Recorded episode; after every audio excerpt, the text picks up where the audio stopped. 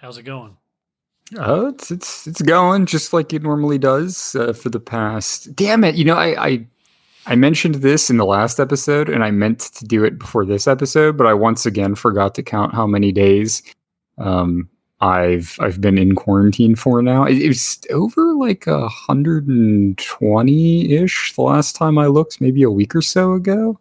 Um, but you know, it's it's going basically the same as as all of those days have been. How about you? How you doing? Yeah, about the same. Uh, it seems like uh, um, since since the pandemic is uh, kicking back up again, it seems like whatever that number is is going to be a, uh, much bigger number for the uh, for the foreseeable future. I know that uh, Florida hit uh, another new record, which is every day. And uh, I haven't seen Kentucky's numbers today, but uh, they were uh, way higher than uh, normal on Friday and I believe Saturday as well. Yeah, my my sister lives in Orlando, and she sent me the article about Florida crushing the stately record. And I saw as a country we crossed 70k in one day. So that's um, mildly terrifying. So yeah, I'm probably gonna have a lot more days coming up that are basically the same as the past 120 plus days have been, where I sit in my apartment. So unlike you, pretty I, pretty cool. I, I am uh, spending time out. I uh, I drove to Frankfort went through a drive through for my mom and drove home today like I do many days. and so I have a lot more uh, uh, outward activity than than you have. But uh, yeah, I uh, I usually end up driving to like the brewery maybe once a week to pick up beer, and that's that's really it. Um, I suffice to say the car has not been seeing a lot of mileage put on it the past four months. So we're, we are just chilling about cars because uh, uh, I had uh, I had some car activity as as well. But first, we should talk about beer. So, what are you drinking? We should talk about beer. Yeah. So, I am drinking. This is gonna shock and amaze you, I'm sure because uh, I never have beer from this particular brewery, uh, but I'm drinking something from Braxton. That's that's got to be surprising, right? Is that a new brewery? I've never heard of them before. It, it's it's pretty new, pretty niche uh, in the northern Kentucky area. Uh, definitely not the only place I've really purchased beer from in the past two months. But uh, yeah, it's it's one of the Braxton, you know, weekly Thursday special releases. This one's been in the fridge for a little bit. Um, it's the pineapple milkshake pale ale, and it is extremely good. Um, I'm pretty happy with it oh, so far. I, I, just ale. took a first sip. Yeah. All right, so it's not the IPA. Correct, correct. Though it, it basically looks like a hazy IPA. Um, so I don't know. It it, it might not be that. I must different. have misread that one when it came out because I would have gotten that one. But I had had the the milkshake pineapple milkshake IPA, which I really liked. Mm-hmm. But uh, much like you, we've uh, we've given Braxton a lot of business, and uh, uh I'm kind of uh, the beer refrigerator is full of Braxton stuff right now. I've I've honestly been impressed, and I know we've talked about it before, but with the level of of beer muling that continues to happen amongst our, our group of friends and coworkers, um, shipping beer from from Braxton and and some places uh, in Cincinnati um, back and forth to Lexington and Frankfort and some of the breweries there. So it's been it's been cool. But no, like you, I've got a fridge full of Braxton releases. Um, I still have the barley wine they just released. I've got the cherry limeade slushy they released, and I have the strawberry gose as well. Uh, so I actually think I think I have an extra strawberry gose for our um, occasional guest speaker Mitch. So I've, I've, oh. Got, a, I've got, a, decent fridge uh, filled up right now, but always always room for more in my fridge because it's unburdened by food like some other people. Yeah, uh, for sure. How uh, how about you? What are what are you drinking tonight? So uh, I didn't want to once again be drinking Braxton, and uh, that beer mule process that you uh, mentioned brought me a beer that I had asked for. So our buddy Mitch ran up to uh, Mad Tree and they had a special release of a collaboration with uh, Street Pops, who make uh, natural popsicle sort of uh, uh treats. And uh, I looked there on their website. Looks like they're closed right now for COVID stuff, but uh, it's called Kickboard, and it is a tart wheat ale. And so it it straddles that line between a sour, which I really like, and a uh, a wheat, which has also been a favorite style of mine for 30 years. Uh, in fact, a, a wheat beer uh, a million years ago at a brewery in Columbus, Ohio called Hoster's, which doesn't exist now.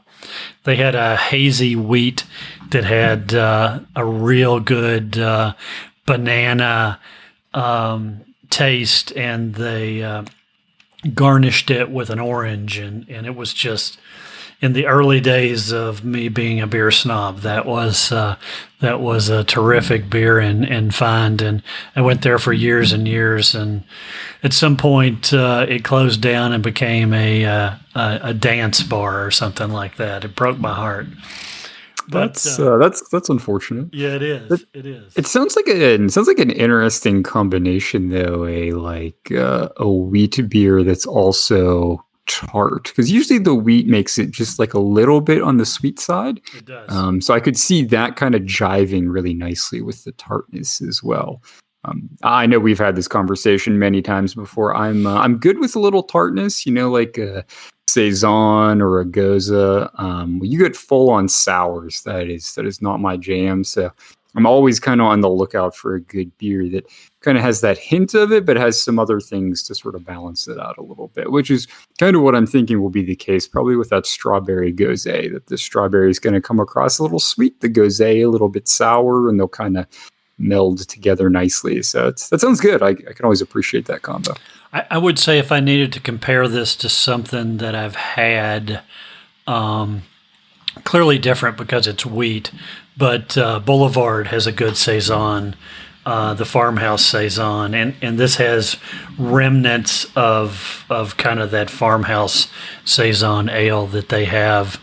Um, the wheat changes it up, obviously, but uh, sure. uh, but really good. I got a four pack, and uh, it's definitely worth the uh, the four pack. I do like the sours, unlike you, but um, I really, I really enjoy it. Um, I'll tell you another thing that I enjoyed that we both liked, even though it was a sour. I, I think Braxton is calling them kettle sours, but that quadruple berry that we both had, it was not what I would call. It was not an urban artifact kind of sour. No, no, and that's honestly, I, I think the same as you. So I think my scales are a little shifted because rarely have I had sours that are on the level of an urban artifact sour where some of theirs will really uh, they'll really kick you in the teeth a bit if you're not ready for it. But yeah, that quadruple berry one was um, oh man. And the uh, you know they, they come in a crowler, right? Which if you're not a beer person and if you are, I have no idea why you listen to this podcast or exactly. at the very least don't skip the first 15 minutes of every episode. Um, it's a big 32 ounce can, right? And like any can, it's it's sealed, so you can't really like mix it up. But when you have 32 ounces of uh, a smoothie beer like that, like it's not it's not homogenous the entire way through, right? Like your first pour out of it is gonna be traditional beer like um, even if it's you know maybe opaque in color and then that second pour it's it's thick, like it's viscous almost. And it was so good. Just the amount of berries that were blended up in that thing was amazing. Um, really good and, and kind of like I had mentioned too, it was, you know, you had the the sweetness of four different kinds of berries, a little bit of that tartness, and they just oh, they combined so nicely. It was a fantastic beer. Um, I think I had two of those and I I greatly enjoyed drinking both of them. So I still have one and that's what I really wanted to have tonight. But I said, you know, I'm going to switch it up because uh, it's a 50 50 chance or 75 25 chance John's going to be drinking a, a Braxton. And uh, so every once in a while, one of us should switch it up a little bit. and uh, and so I'm glad I did. However, I bet if we record another podcast this week, I had the I have the quadruple berry. Well, uh, it's it, honestly it's good you didn't do it this episode. I think I have one.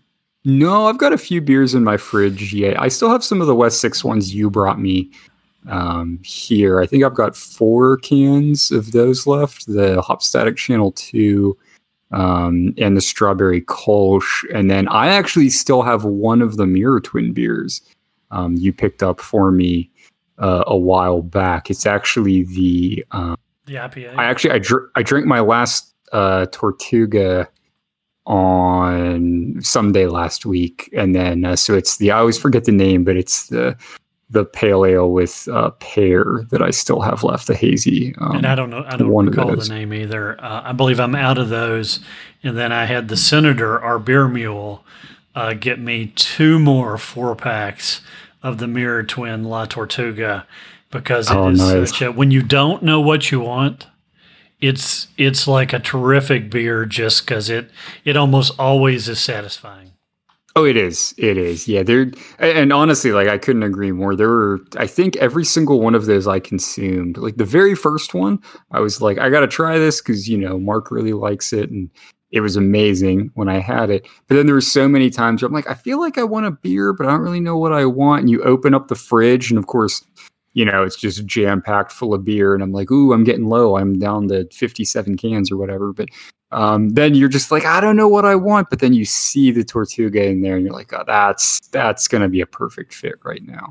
And Um, that's what I've been doing. Yeah. Yeah, yeah. But uh, I think I think I did the quadruple berry. I think for our last episode, if I recall correctly. So it's it's good to at least you know have have one episode in there where we're not drinking the same Braxton beer. Maybe. Yeah, I think the that episode uh, rolls out uh, tomorrow. I think I have Tomorrow, yeah, okay. tomorrow morning. that's what I was thinking too. Yeah, So, yeah uh, very cool. and then um, I hadn't mentioned to this this to you before the the show, but um, in addition to another analytics uh, episode, um, we should have our friend Mitch back on, and and maybe we should have a um, a heavier show, a, a cultural show, and uh, and talk about things going on in the world that aren't are not COVID, and um, and then maybe we have that uh, special Black is Beautiful beer. Yeah, no, I think that'd be I think that'd be a really good idea. Um, I'm I'm super excited to try that one, but I was kind of thinking myself like I really I I need to save this one for the appropriate occasion, which I'm guilty of doing for a lot of these beers. And uh, right at the moment, given that uh, I don't know if I've mentioned that I've been home for 120 days, but uh, there haven't been a lot of like special occasions to like break beers out for. So I think that'd be good. We'd have a nice kind of theme for that episode, and I'm I'm excited to try that beer as well. So I think that'd be a good one. You know, I, I have noticed that that the length of your hair is substantively uh, longer than the last time I actually saw you in an office setting, and so you, I mean, you have that uh, Prime Minister Trudeau look about you. So uh, what's actually funny, uh, and and we can uh, we can talk about this a little later when we like kind of do our, our wrap up and link share at the end like we normally do. Um, I've made a bunch of changes to the unusually.pink website, right? And uh, I changed the about page on it, and I posted a photo of myself on the about page. The photo is actually the one you took of me at the Rock Pit Brewery in Orlando, Florida. Um, our first day in Orlando for um, the Podfest Expo, which, as we both horrifyingly recall, was right before everyone kind of went into quarantine, right? So it was like my last time really being out in public. Um, so it's fun for me to look at that picture and see what my hair looked like then, which I already kind of needed a haircut. I was a little overdue. Um, then compared to now, where it's just this is completely outrageous at the moment. So it's uh, and it's probably going to get more outrageous before it gets cut the way things are going. So The- the progression of the this hair guy. is gonna be That's funny. not even the same guy. It's it's honestly not like you, you got to look at the tattoos to like Yeah. compare and be Who like is that is that? actually the same human being like it's it's wild If- dude yeah Hold up that beer for me in your uh, left hand. All right. On, on my left hand. Okay. Oh no, your right hand. You you had it. You had it right. Sorry, I, I don't have the left and go. right. That's right. it. My microphone's kind of in the way to He like is- emulate the You picture. are holding the, the beer the same way as the guy in this this picture, but shit, man, I don't know. Nothing else matches. Yeah, I, I honestly I kind of like the that that uh, that's a really great photo that can uh, kind of compare the before and after to me. And of course, I've gone through like three different facial hair phases while we've been doing this whole shit in the nine yard. I mean, I think I had like a beard in that photo, and then. I went to the mustache, and then now I got nothing. Who knows, dude? By the time this is done, I'm gonna have like some like sick chops maybe or something. I, I have no idea where we're gonna go from here, but I got I got lots of time to to grow it out. We'll we'll see what happens. You're gonna have lots of time. Maybe I just need to like do a weekly picture of JFab HD. Honestly, yeah, maybe That that might be cool. That might be cool. might be. It might be. I was I was thinking about on the website, um, and I meant to do it today, but got caught up in some other things that I actually think we'll probably talk about here uh, shortly with the main meat of this episode. But I was thinking about doing sort of like um, a weekly music post, um, kind of help promote some of the music uh, that's been newly released, you know, in the past week. Um, especially given that so much of the music I like is from really small artists. Um, it just it kills me when I'll go and like watch the music video that you know they painstakingly put together, and you like don't even know how they they put the money together to like get the video filmed, and it's just an amazing video, a terrific song, and it has like 600 views and i'm like 50 of those were me because i just watched it over and over again because it was so good so i thought about doing something uh, along those lines that i might try to start up so i can just if i do it weekly just throw like a random you know selfie of me looking stupid uh, at the end of every post so people can kind of follow the progression of the uh, the the dumpster fire that is my hair at the moment That uh, that would be cool for sure. You know what? I think um, I think our podcast is going to blow up this week because we have as a special guest the world famous game developer Andrew Palumbo. Plums, We do. Thanks for joining us, man. And, and to be honest, Mark, I'm I'm so glad that we were able to get him on the episode before he came too big to talk to us. Yeah, really, you're right. Guys, I'm just glad to be here. Oh, that's that's the most humble Andrew Palumbo has ever been with us. Oh, and it's it's the most humble we're ever gonna hear because the fame is only gonna go upwards. So uh, yeah, he's gonna be embarrassed of this episode. It's it's it's gonna be like you know Plums has no idea who this person is. It's gonna be like Denise Richards when she thinks about how the f- she was in the film Starship Troopers, and that just has to kill her every single day that she was in that movie. Like that's gonna be Plums in five years. Like, God, I can't believe I did that podcast. I can't believe I hung out with those guys and did that lowly jank ass podcast when when I'm such a superstar. Yeah, well, he's like sitting in his hot tub, you know, with like a, a K-pop band in there with him and just chilling. Yeah, His uh, his his Porsche uh, uh, designed uh, hot tub. his Porsche designed hot tub that uh, I'm gonna assume by then he'd have one of those like car elevators, you know, and he's got like seven different Porsches. Like and he's got to figure out which which one he wants his butler to get out for him for the day. So Plum, That's gonna be the dream. what have you been doing today? What have you been doing this weekend? Yes, this weekend I uh, went home to go see my family and some friends that I uh, went to high school with and uh, grew up with, and you know, just went home, had a good time with them. Uh, that's been mostly that, and then uh, also been doing some homework because you know, taking some summer classes this this uh, this semester, so that way I can knock some credits out of the way. So, just knocking out all that kind of stuff. Well, you know, we uh, we we won't give uh, give away what our day job is, but but uh, we do have a saying: "Stay in school," and Yep. and and and that's important. We we've seen some of the remnants of people that didn't stay in school. Yep, yep. Don't want to be like them. No, not at all. So uh, so plums, you've uh, you've had a game for quite a while, and. Um, you've got a little energy going behind you and and uh, you you went out and re-released your game and and so tell us tell us about Comet Run. Yeah, absolutely. So, uh, Comet Run is a project I started when I was in eighth grade in middle school.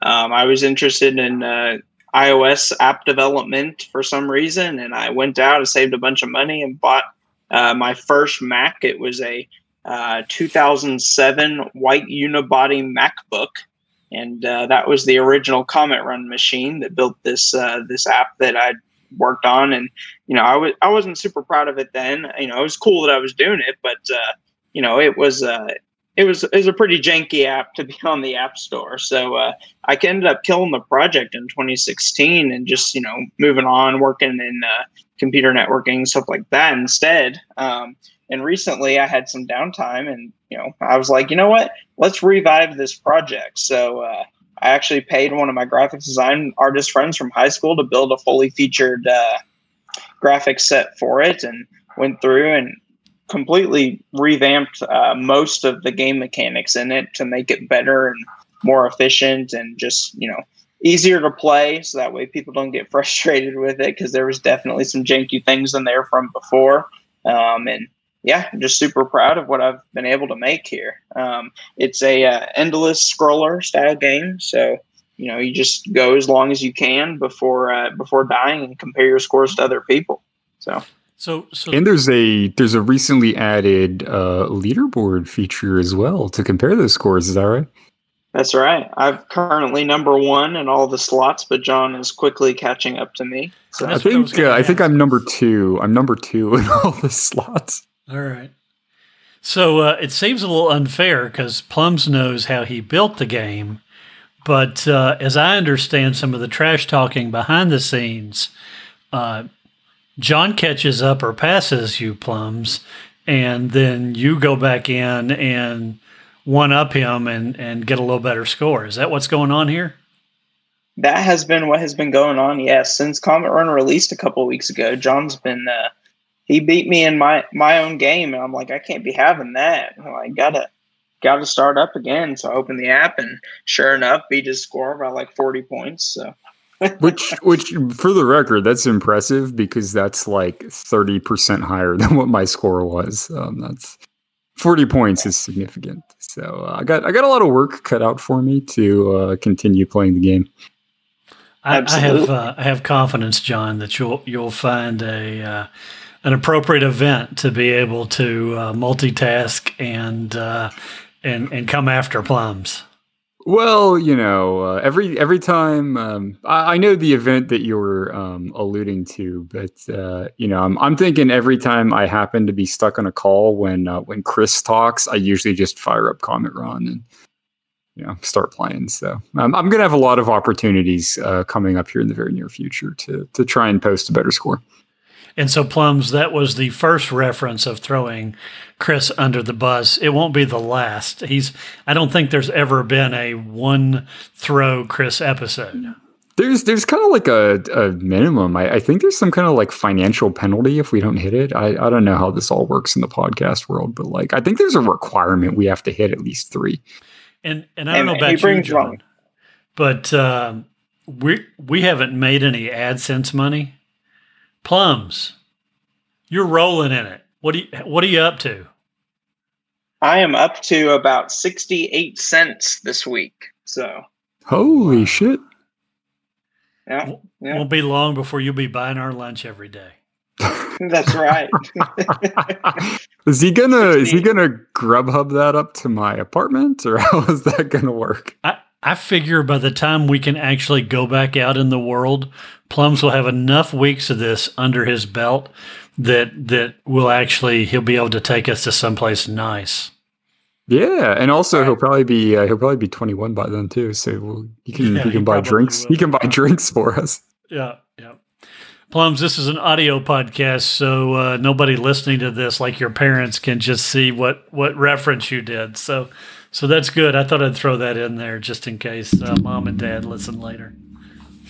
Yeah, my plan is to not tell them I was on a podcast, but uh, did they? Yeah, uh, do they know about the website that you have set up now? They do not. Uh, no, mm-hmm. actually, I think I told my mom about okay. it. Okay, so. sweet. So when this podcast goes live, I'll update the site with a link because uh, I still have yeah. all the creds and control over the website. So I'll, I'll post it up there in the forefront. That's a good idea, John. That's yeah, a, that's a that's a really good idea. So, uh, how many downloads you have so far, Plums? Um, I think I checked this morning, um, and I was up to about around 40 downloads, um, which over two week period of time, you got to think. I mean, there are random people on the, the face of the earth right now just downloading my game. So that that that to me is one of the coolest parts of this is the fact that I get to share my creative work with the rest of the the world. And uh, yeah, I mean, primarily United States downloads, but uh, yeah, it's pretty cool to see that you know there are people, other people in the world downloading the game, and you look in the leaderboard, and you're like, I don't know who that is, that is. So, I mean, there there are certainly more more people than just us out there playing the game. So that's cool. Dude, that's, I'd like to see that traction for you. Yeah, yeah absolutely. I already, I've uh, I've never released anything in like uh, an app store or anything like that, but I've always found it, you know, kind of awesome in the same way, you know, when I've had uh, different websites with analytics on them and that sort of thing to kind of look at that and see like some random person in like Indonesia is reading my website, or, you know, in the case of Plum, some random person somewhere on the other side of the planet is playing my video game. Like it's just, it's a cool feeling. Yeah, it, it absolutely is. And, you know, it's just, it's part of why I decided to do it again, is just to get those feelings back. Like, hey, you know, I accomplished something. I can be proud of what I've put out. You know. So, didn't we talk? And don't you have some other uh, app ideas? Potentially, yeah. So uh, back in uh, 2015, uh, the year before, I guess it would have been 2015, yeah, because it's the year before I killed the uh, the the development platform I was working on. Um, I uh, I had another game called Better Tap Fast, um, and I was working on a similar revamp of that app at the time. Um, uh, had the same graphics design artist who made the new graphics for Comet Run, made awesome new graphics for uh, Better Tap Fast, and it was a it was an interesting style game. You had a, a dot on the screen, and you had to click the dot before it disappeared, or you'd lose. Um, and progressively as you kept going on and on and on you'd get uh, harder and harder and then they added more dots and then the dots would change colors and if you touch the dot when it changed colors randomly you'd be out like it was pretty cool uh, i'm thinking about re uh, rebuilding that one as well just for the heck of it you know and would you do that in uh, what C sharp, or would you move on to Swift? What would you do? So yeah, Comet Run was written in Objective C. Objective um, I don't know. Yeah, I don't know Swift right now, um, but it's certainly something that I was looking at. It just didn't make sense to to rewrite the entire project of Comet Run in the new language if I wasn't familiar with it. Um, but Better Tap Fast is a really simple concept, um, and it doesn't have as much uh, difficulty to it and complex programming that I had to do for Comet Run. Um, so because of that, I'm thinking about you know, picking up uh, Swift Playgrounds or something on the iPad, um, learning Swift and uh, rebuilding the game in there. Cool. I gave uh, John an idea the other day of a uh, in this pandemic. Uh, so uh, we we I need a developer, man. So um, bathroom availability. So so interestingly, it's I mean it's funny, but it's not every place is closed down. So, for example, when I go get my mom's breakfast on the days that she wants McDonald's in Frankfort, the McDonald's in Frankfort is not open, just the drive through. You can't stop and go to the bathroom there. There are tons of places that are curbside only.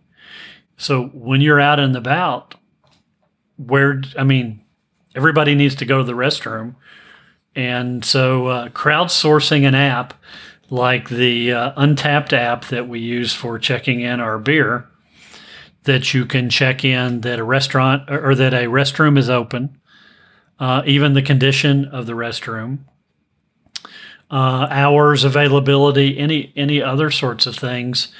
This this COVID stuff is going to continue to to to be around until there is a uh, vaccine and vaccine availability and and anti-vaxxers.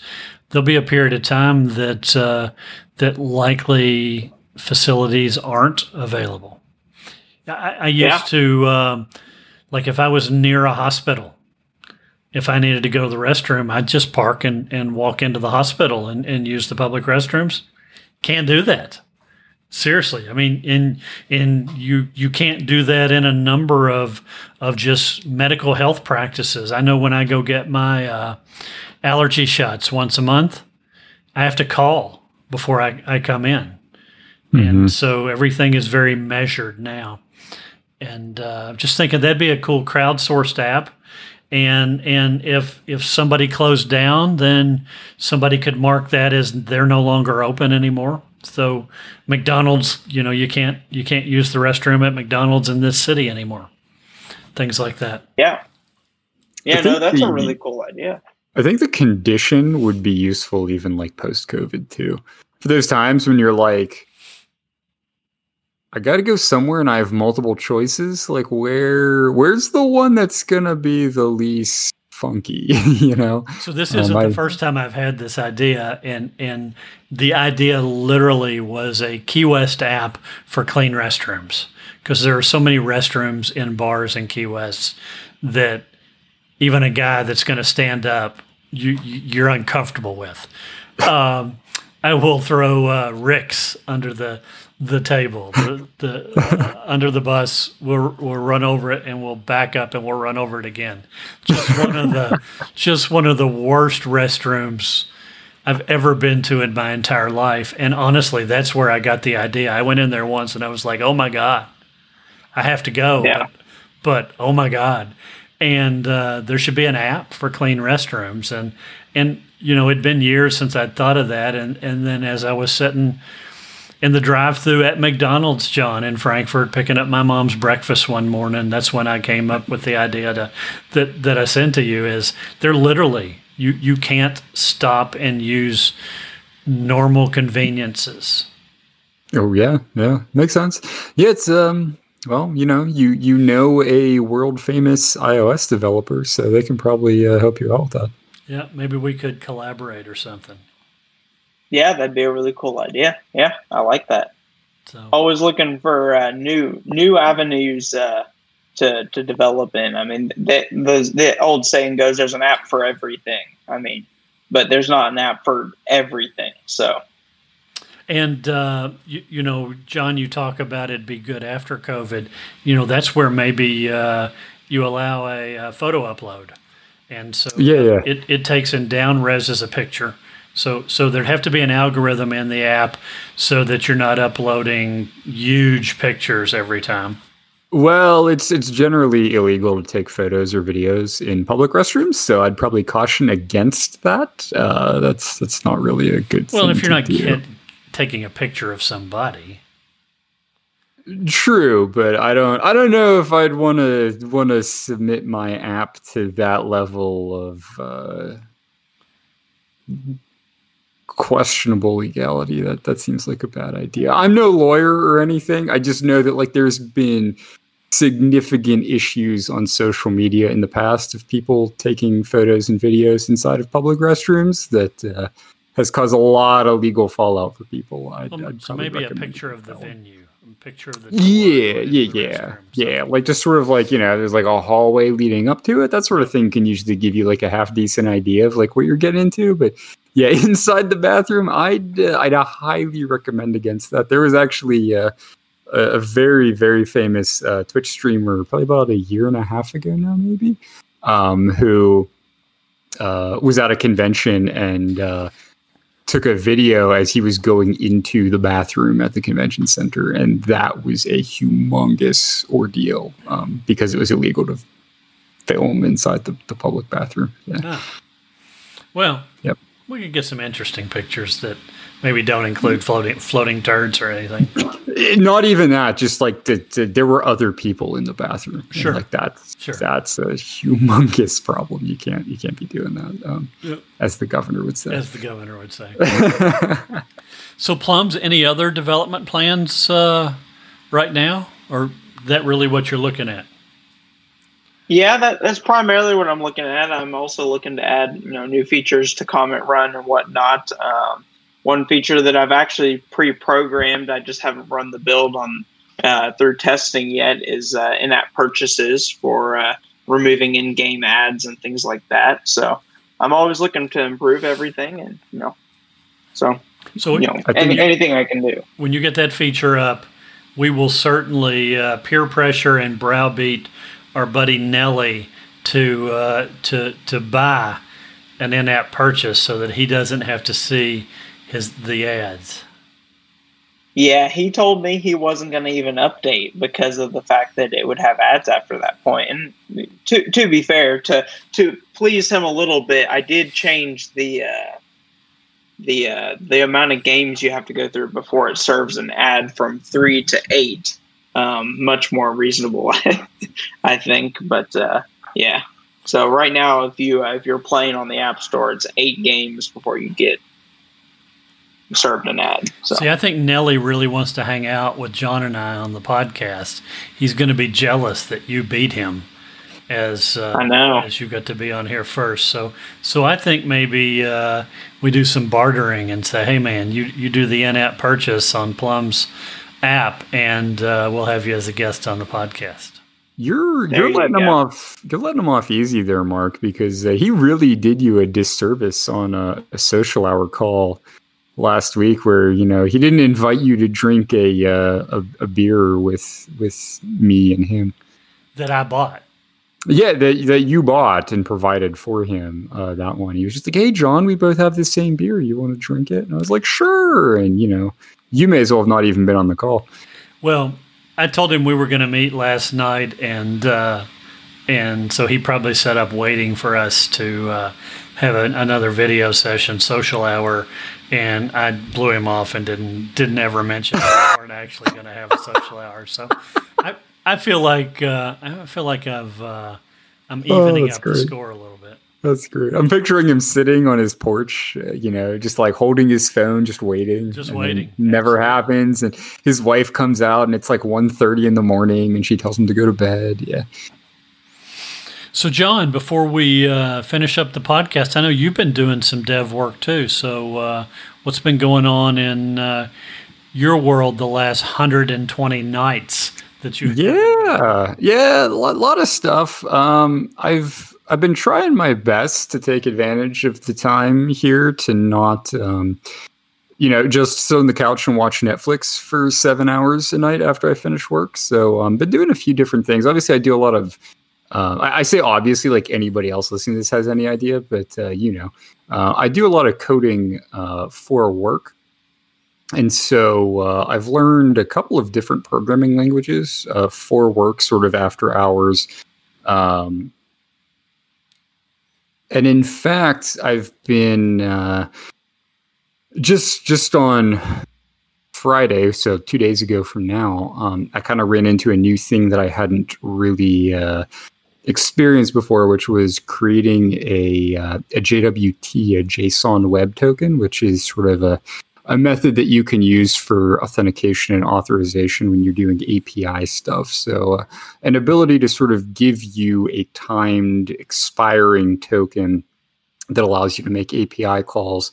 Um, a bit more secure than just passing API keys, so that if you know something happens the token's compromised whatever there's an expiration that's usually like 30 minutes or less on it so you can only use it for a certain amount of time um, and then there's also uh, a few other security mechanisms built into that which um, the the documentation from the vendor uh, whose platform i was working with the example code they gave was in python which i love python it's a great language but uh, the platform i'm developing for it's really difficult to use Python on it, so I didn't want to go that route. Um, and then in their sample code, actually putting together that token uh, was handled by a library, which means that none of the details on how you actually construct the token uh, were visible. They just passed like six pieces of information to a, a, library and they got a token back. And I'm like, that doesn't that doesn't help me at all. Um, so I had looked online and actually found uh, some PowerShell code, which I can use PowerShell for this platform too. And uh, that that showed me how to construct the token. So I did that on Friday and and kind of got up and running with the API. But just this weekend, I was like, you know, I bet now that I've seen the PowerShell code and I know how it works, I bet I could do this in uh, the language that works the best on this platform, which happens to be Groovy, which is sort of a scripting language that runs on top of Java. And uh, so I spent a good portion of the day yesterday um, just sitting down and uh, and hacking my way through it, and managed to come up with that. And uh, which is pretty cool because since uh, there was literally nothing I could find on the internet for how do I make a uh, JSON Web Token in Groovy. Uh, I made a GitHub repo for it and put all my code up there. Uh, actually, put a post on my website about it this morning uh, as well. So that was pretty cool.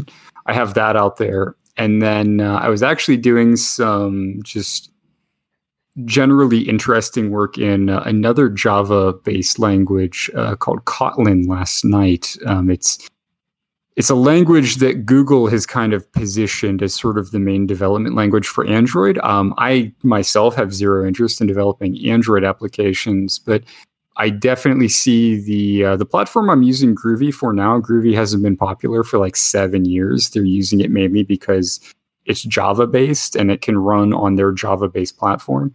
Um, I could definitely see them replacing that with Kotlin in the future. So I thought, you know, it kind of behooves me to at least become familiar with it. Um, and I was going through trying to figure out how to make HTTP connections in Kotlin. And in doing so, which I did figure out, um, I figured out that I should be doing them a different, better way in Groovy. And I went back and uh, updated a lot of that code as well. So that was pretty cool, all kind of work related. And then as sort of a, a side project, as more of a hobby, um, I uh, I have I have a few accounts on Mastodon, which is a social network that's like Twitter. Uh, if Twitter was decentralized, so um, there's a whole episode of the Unusually Pink podcast on it. So I won't, you know, sit here and talk for 30 minutes. But basically, if people could run their own Twitter servers, um, let their friends join or whatever, uh, and then federate with the other servers where they thought, hey, this other server, they have cool people who do cool things. And this other server, they're filled with like scumbags who post racist bullshit. Like, we'll block that one. Um, it's kind of cool. It gives you sort of that power to dictate who you do and do not see posts from. Um, I being that I'm a nerd, um, really like to use Mastodon from a few different command line clients uh, that people have developed.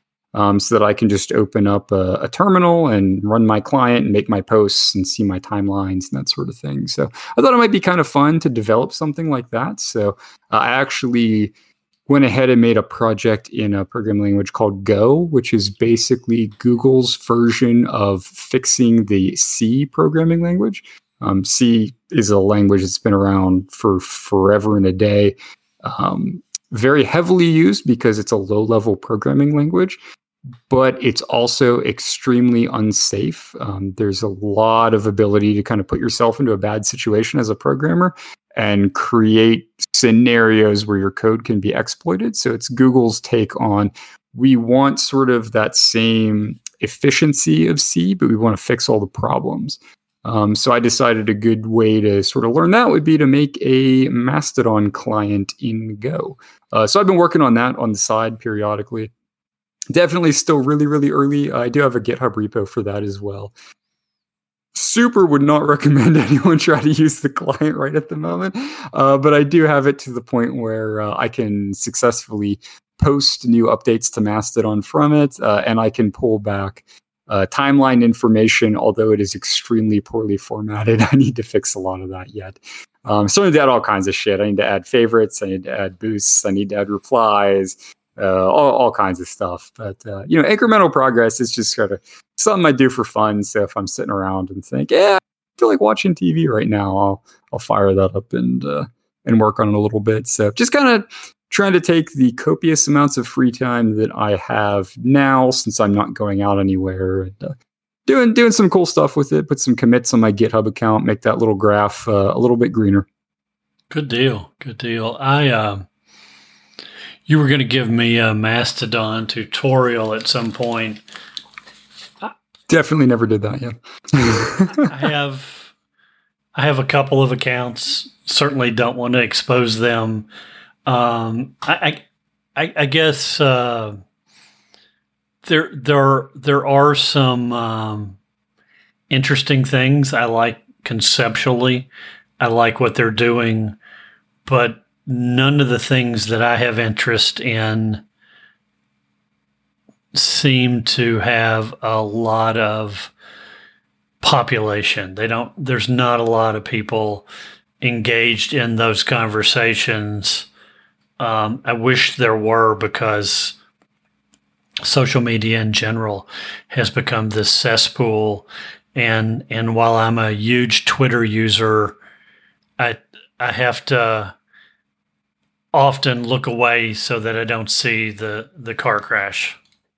Yeah, no, I uh, I, I agree with you. Um, I I actually just deleted my Twitter account the other night because I, have been making sort of a, a, mental health point of staying off of Twitter for the past like two months, probably.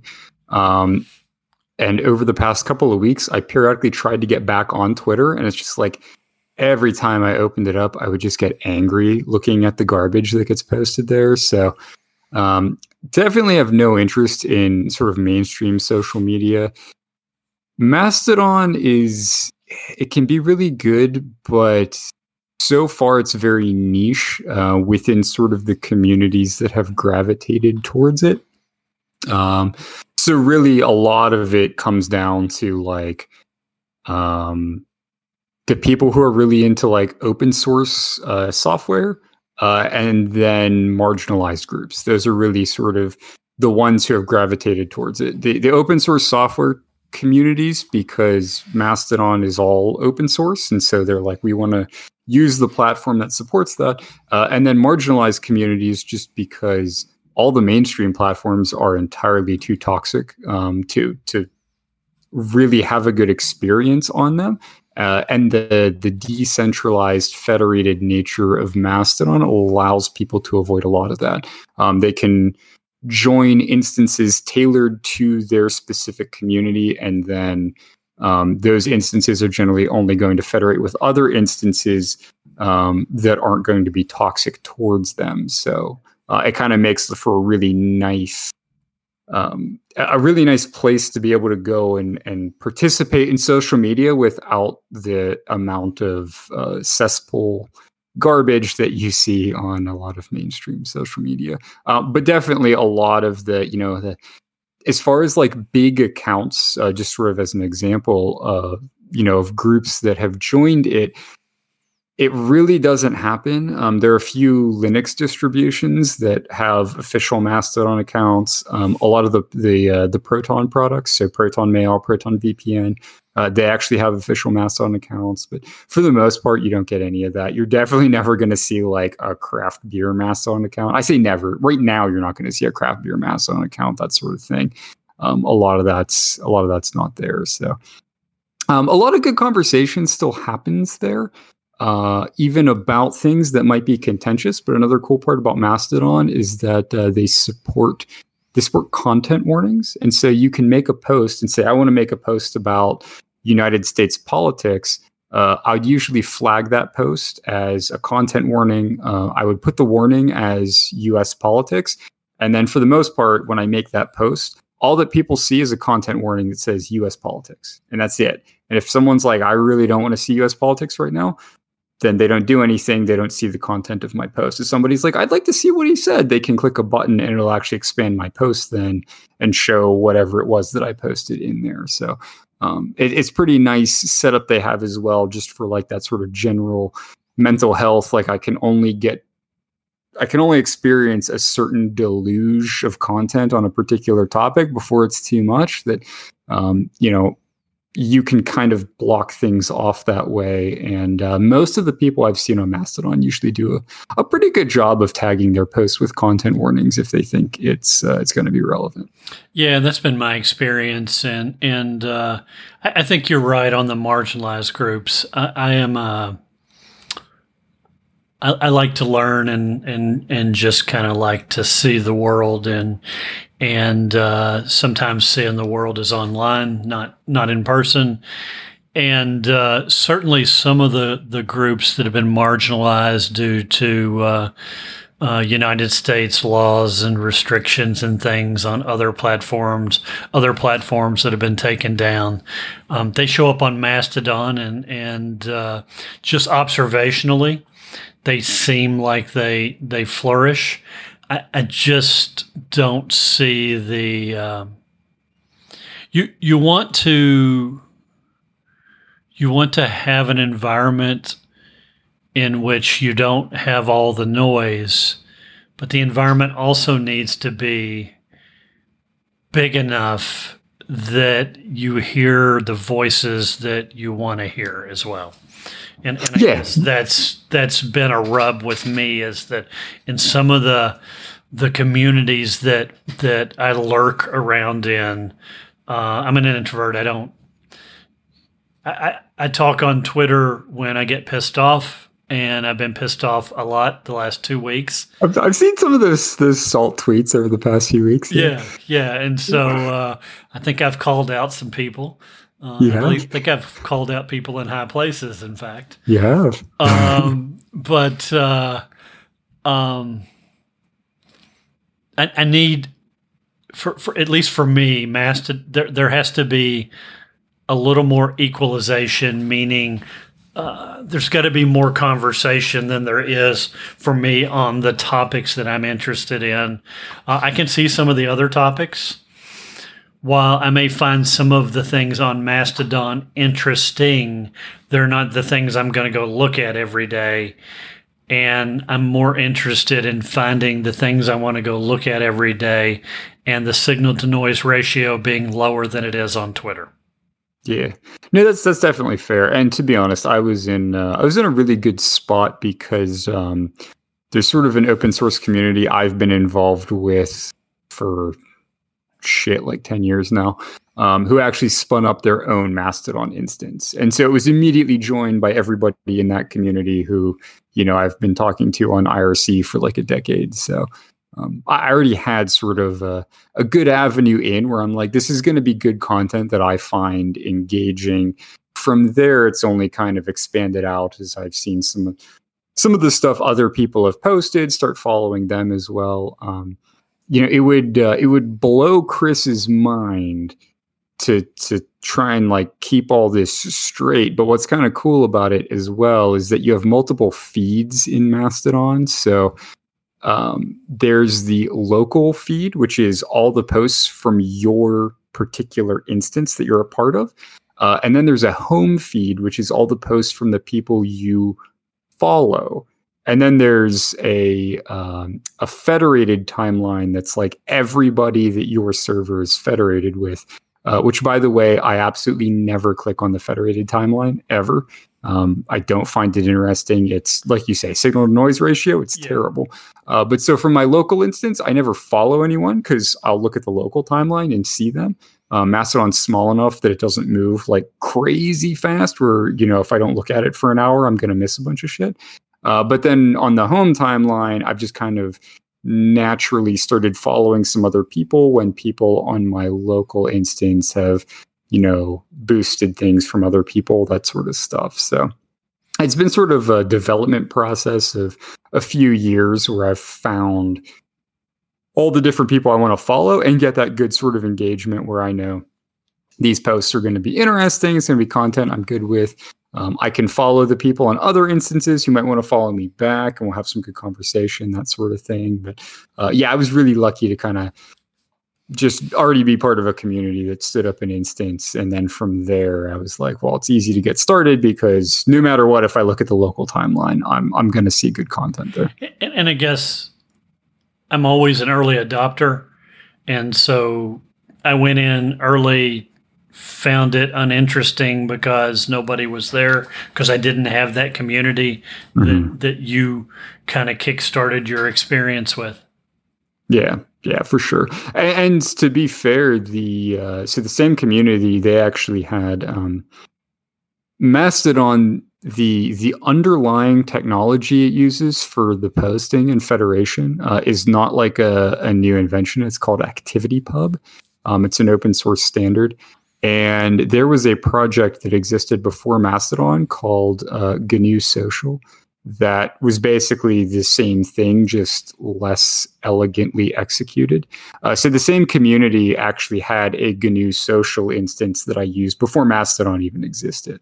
Um, once Mastodon really started to take off, they were like, well, nobody uses GNU social.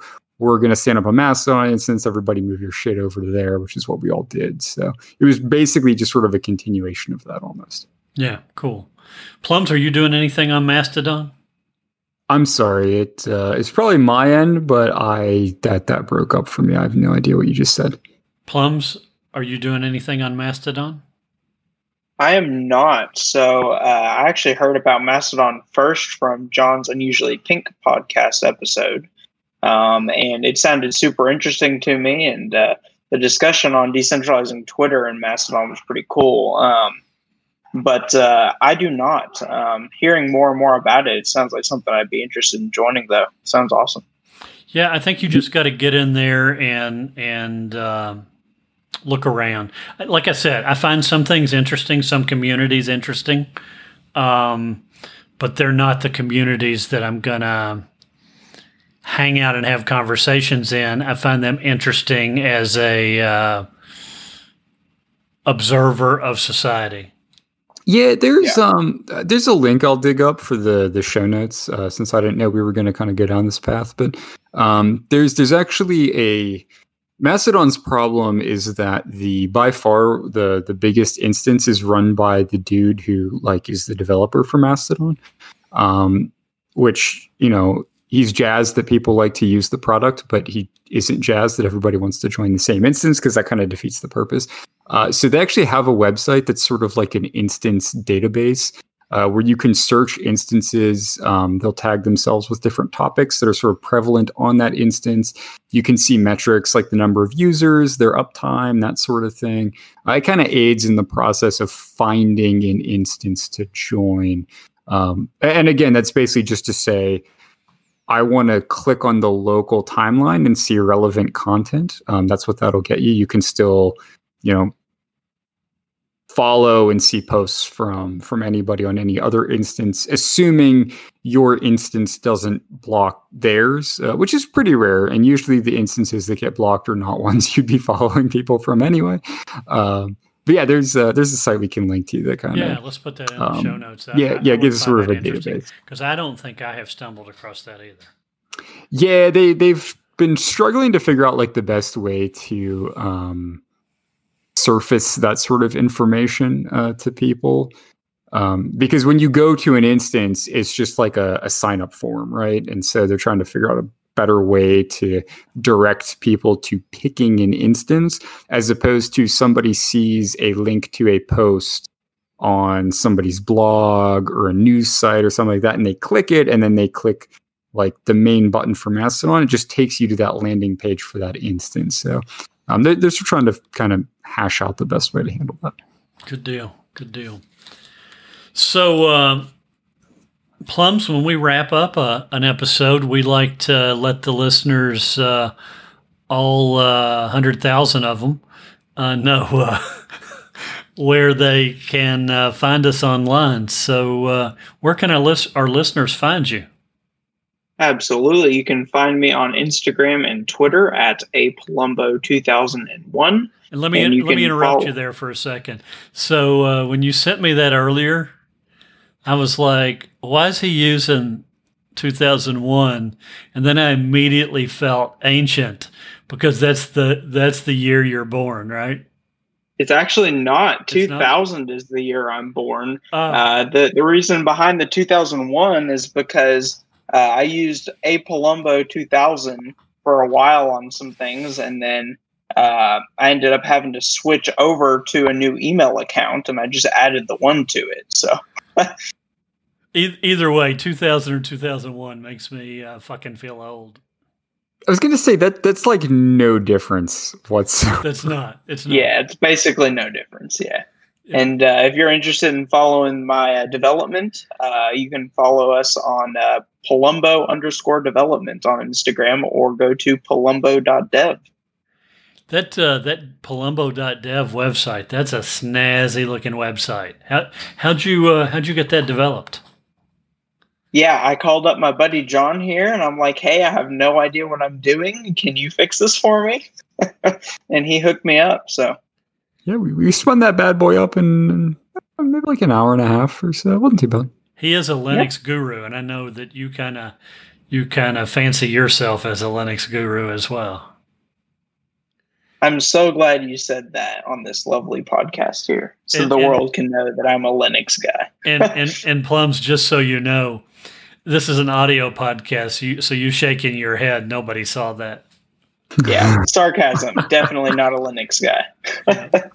so, uh, well, plums, we appreciate you joining us this episode. Uh, uh, maybe we can have you back and you can uh, announce uh, uh, the Plums cast or something. Yeah, absolutely. Good deal. So, John, um, this is kind of old hat with us about where we find each other, but but your world's kind of changed a little bit uh, the the past few days. So, uh, tell us about uh, where people can find you on the interwebs. Yeah, so uh, I still have uh, jfabhd.com. Um, that has links to a whole bunch of, of stuff that I do. Um, it, it also has links to my GitHub on there. So if you're interested in either looking at my very poorly written code for either the uh, Mastodon client that I'm working on in Go or how to make a uh, JSON web token in Groovy, uh, those repos are on my GitHub. And then uh, I'm also ever at uh, unusually.pink.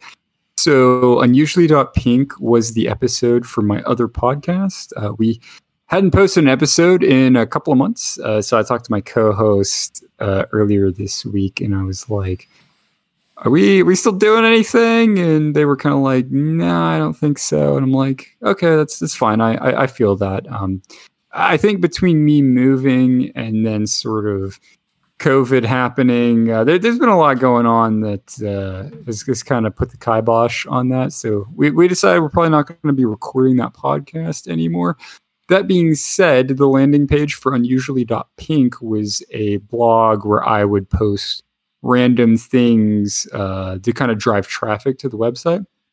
So I'm going to continue uh, blogging there. So I have a blog uh, over at unusually.pink where I post all kinds of stuff. I actually made a post earlier today, sort of breaking down the code uh, for creating that JWT in Groovy. Um, planning a couple other similar posts uh, in that vein. So just a lot of that sort of thing. Um, over there on the blog, and I, uh, I I redid the theme on the blog too. Uh, I wanted to keep it kind of with some pink accents, but uh, I have a post on the blog about the Dracula theme, uh, which is a theme developed mainly for uh, IDEs, text editors, sort of your programming environments. Um, that I personally love the color scheme for, and it got so popular that it exists for like a bazillion different applications. Um, and so I kind of took the the color codes that they post for the theme, uh, which which are up on their GitHub, and uh, kind of redid my website with uh, with some Dracula themes. So just got an overhaul. Looks pretty slick, I think. It does. It does. I was just checking. I never got a uh, response back from uh, from my uh, Twitter question. Is this because you killed your Twitter account? Oh, did you did you post something to me on Twitter? To unusually pink? No. Oh, it's unusually pink. That one's still up there. Uh, I don't. I haven't regularly been logging into that one. It was just what I would push content to from the website. So uh, I have no idea what your question is. I just said uh, asking for a friend. Is this because Brandy doesn't like beer? That's that is a true statement.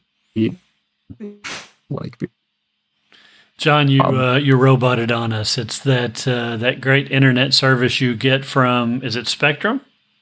It, it if you can hear it, it is Spectrum. Yes. Yeah, yeah. It's uh, it's funny. You uh, your audio worked great earlier, and your video was frozen. It's um, generally every single time that it happens, it is just my uplink uh, goes to shit and so I usually hear and see everything that everybody else is doing, but they may not be able to hear or see me, which is uh, which is pretty cool. I'm I'm I'm a huge fan. Yeah, Spectrum, they're the they're they're really they're really killing it.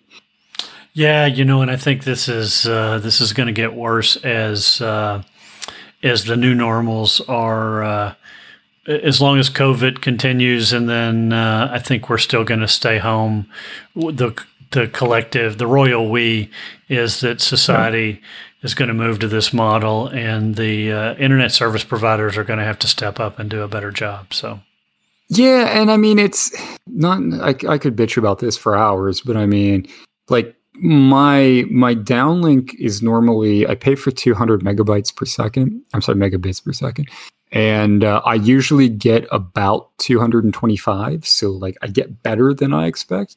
Uh, my uplink is supposed to be 10 megabits per second, so obviously like an order of magnitude lower, uh, and it just periodically craps out and i have no idea why so um, it's it's been a frustrating experience i really don't think it's like a utilization based thing uh, given the fact that it happens at any given time and if you think about it it's it's 8:30 p.m. on like a Sunday night. I mean, I can't imagine that the uplink for everybody going through the same trunk as I am is going to be like super killing it right now, right? Everybody's sitting at home watching Netflix, like it's all downloads. So, um, yeah, I just I just think it's general um, United States ISPs being garbage and not wanting to fix their infrastructure. But yeah, um, and, that, and that's a different rant. Yeah, and we'll maybe we'll have a show on that. Unlike yours, mine goes from I have the same specs, and mine goes from great to shit and back with no explanation. So yeah, uh, yeah. I don't know. Yeah, it's it's it's pretty cool. It's pretty cool. Um, I have some uh, I have some mobile internet options uh, at my apartment as well. That uh, basically this uh, uplink shitting itself happened frequently enough that I had to I had to set my laptop to not auto connect to the other ones because um, there was there was actually one episode of uh, this podcast we were recording where my my internet freaked out uh, right before we started recording, and my laptop switched to a different internet connection without my realizing it. Um, right before we went live, and obviously it didn't cause like any chaos or anything. I didn't rack up like horrible charges or whatnot, like um, some other people that we might know. But uh, I saw the usage that occurred, and I was like, I don't want that to happen if my internet shits itself again. So I had to uh, I had to I had to configure that a little bit to prevent so, it. So um, before we get out of here, what how much bandwidth did an episode? So so so that the folks at home know, we are uh, video streaming so that we can see each other's face, but we're only recording the audio portion. But certainly both sides are going out, and John is frozen again. But um, how much bandwidth did you use for a, a podcast episode? Um, if uh, hopefully you can hear me because yeah, the the disc okay, sweet. The Discord um like signal indicator is losing its damn mind right now as my connection freaks out. But um, it it used a little over a gig. Um, about a gig and a half, maybe just under two gigs for our recording time. And that included the entirety of like our lead up as we kind of talked about the episode, tested audio, right? Uh, recorded the episode, and then, you know, we sat around and chatted for a little bit after the episode. So, uh, yeah, yeah, it was probably about a couple of hours um, on that connection. And then the next day, uh, I happened to look at it and be like, "I actually, no. What actually tipped me off is that uh, the next day when I went to uh, connect up for work, I noticed that I was connected to that other Wi Fi network. And I was like, oh, it must have switched over while we were recording because I saw my connection drop in our like lead up to recording the episode. So I was like, oh shit. And uh, went and looked at how much it used. And I was like, oh, okay, it was it was more than I would like, but it wasn't like absurd or anything. Um, not not too bad for recording. I believe on that episode we had um, we had four video streams for a while and then uh, I guess we had four video streams the whole time. Just one person wasn't necessarily in front of their computer. Oh, it the, was the lost episode. The entirety of it. Yeah, so we didn't even post the episode because it was ruined by someone being wildly irresponsible with our podcast. So, multiple, multiple yeah. times he was wildly irresponsible. He was. He was. Yeah. And, and plums. Yeah.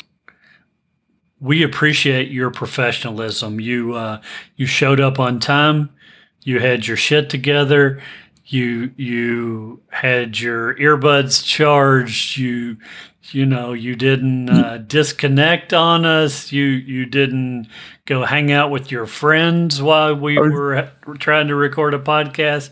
Man for 20 years old you got this shit down. It's a shame that the 40 year old guy uh, didn't didn't have it down.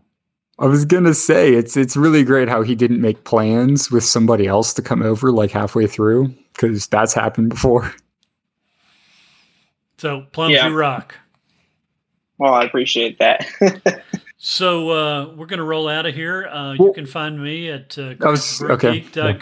uh, and that'll get you to all the socials.